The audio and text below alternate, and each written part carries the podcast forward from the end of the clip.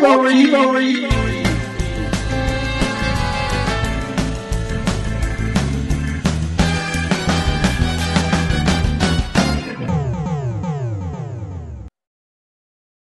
Buongiorno e bentornati al Big Gnomo Theory.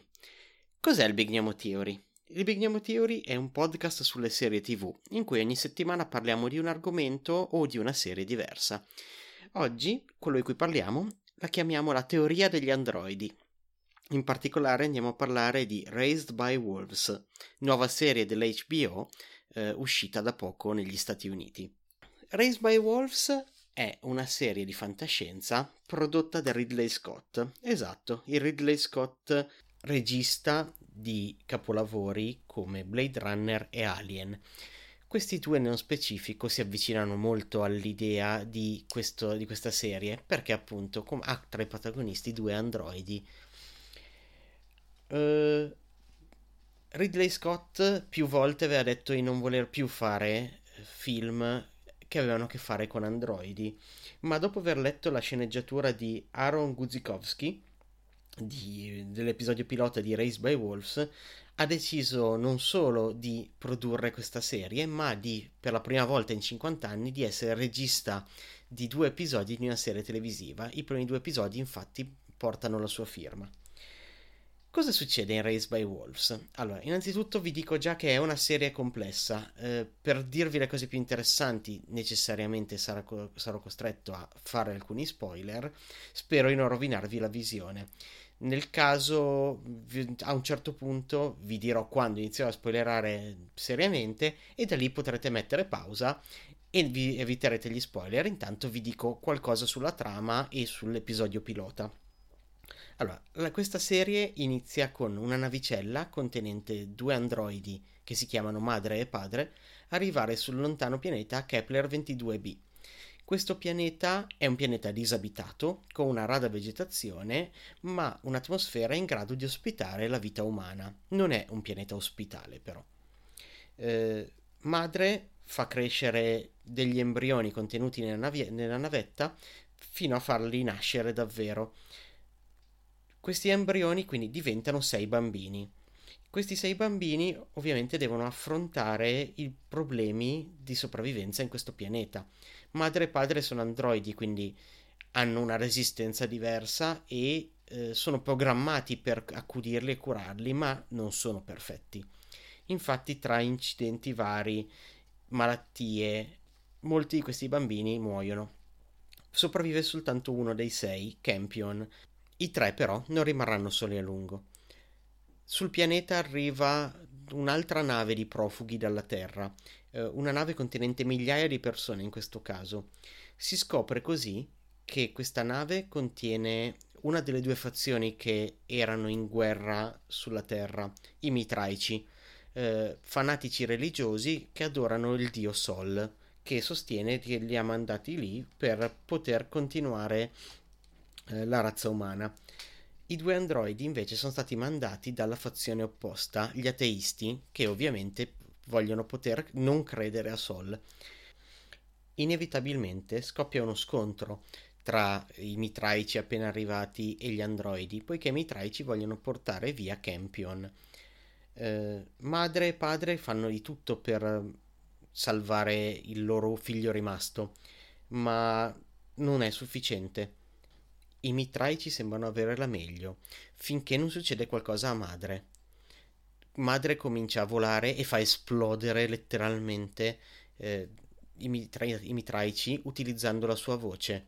Si scopre così che c'è una programmazione diversa in madre, e con l'andare delle puntate scopriremo che è un androide da combattimento dei Mitraici riprogrammato da Campion Sturgis, un eroe degli ateisti. Madre arriva così sull'arca dei Mitraici, prende alcuni bambini e distrugge poi il resto dell'arca, la fa precipitare sul pianeta. Come potete capire, è già un qualcosa di sconvolgente tutto questo. Quindi questi bambini Mitraici verranno portati nel villaggio degli androidi e cresciuti quasi in sostituzione dei figli che hanno perso. Però non tutti i mitraici sono morti nello schianto. Innanzitutto, a capo del gruppo di esplorazione c'era Marcus, che è sopravvissuto e raggiunge chi invece non è morto nello schianto, e da lì inizia effettivamente tutta la trama. Ci sono quindi a questo punto oscure profezie, i personaggi cominciano ad avere delle visioni di persone che non ci sono. Parte tutta una serie di citazioni bibliche che portano avanti la trama, ma in maniera diversa da quello che ci saremmo potuti aspettare finora. Diciamo che lo svolgimento poi delle varie puntate segue più o meno questo filone dello scontro tra madre e i mitraici rimasti fino all'ultimo paio di puntate. E fin qui la trama, è abbastanza, niente di particolare, abbastanza generale.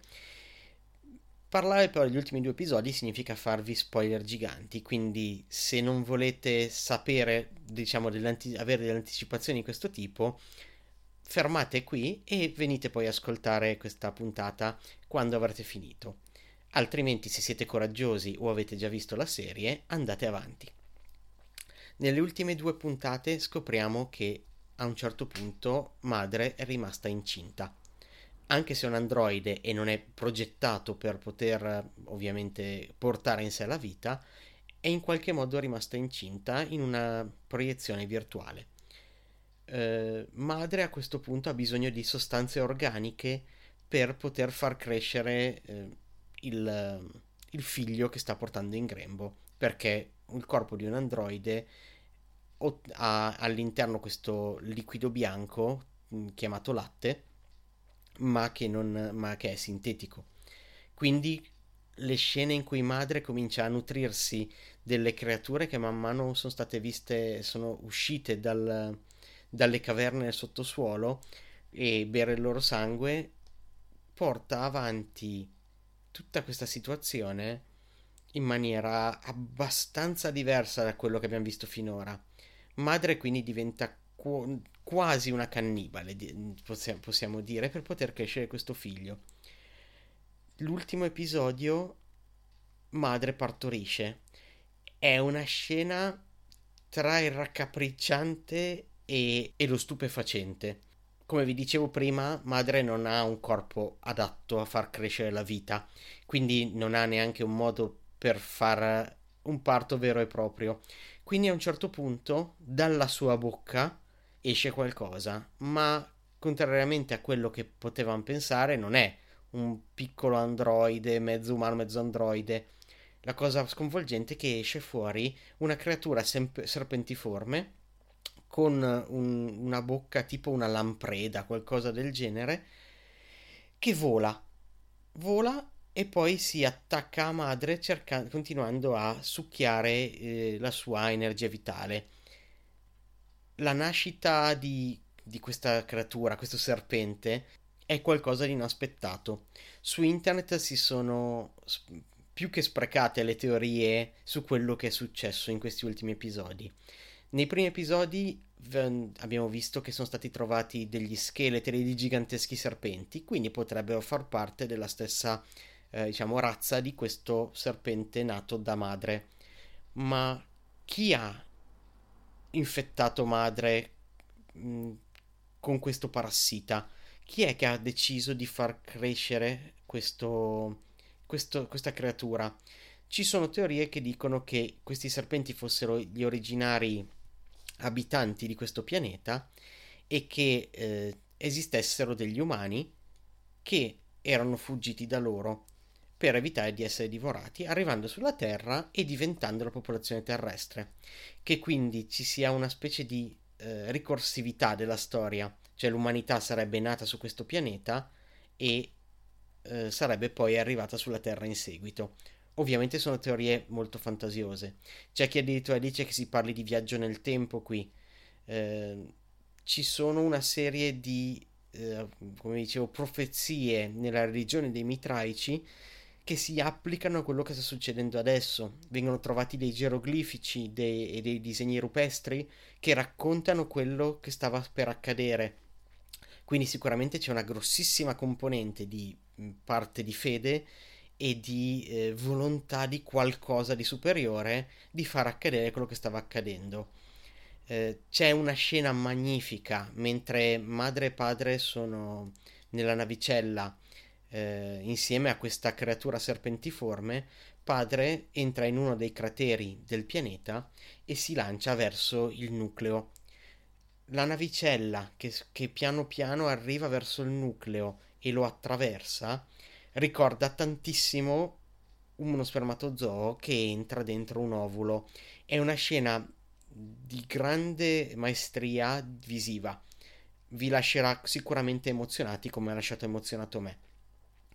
La serie quindi si chiude con un cliffhanger enorme di questa creatura che è sopravvissuta, così come anche madre e padre, e che vola via dopo essere diventata gigantesca.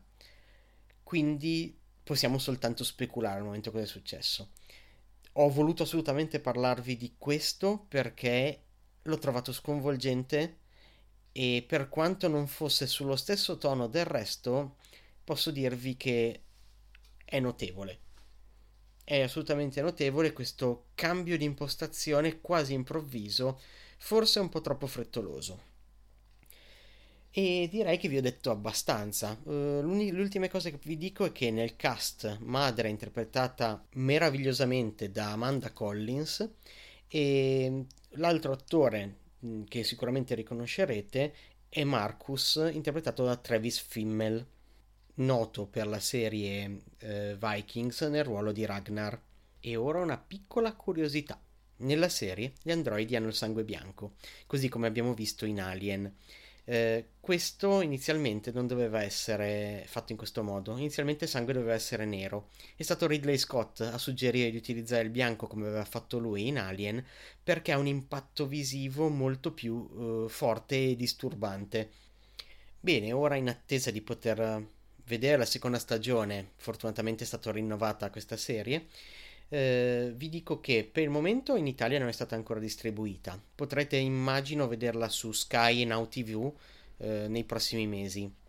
Vi lascio dicendo di seguire la pagina Facebook di The Big Gnomo Theory, la pagina Instagram che sto cercando di iniziare a utilizzare, anche se è un mondo un po' nuovo per me, e poi potete ascoltare su YouTube e sui principali aggregatori di podcast.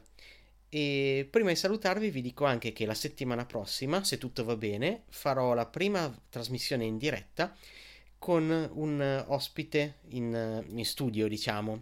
Lo potrete vedere su YouTube e poi anche in differita.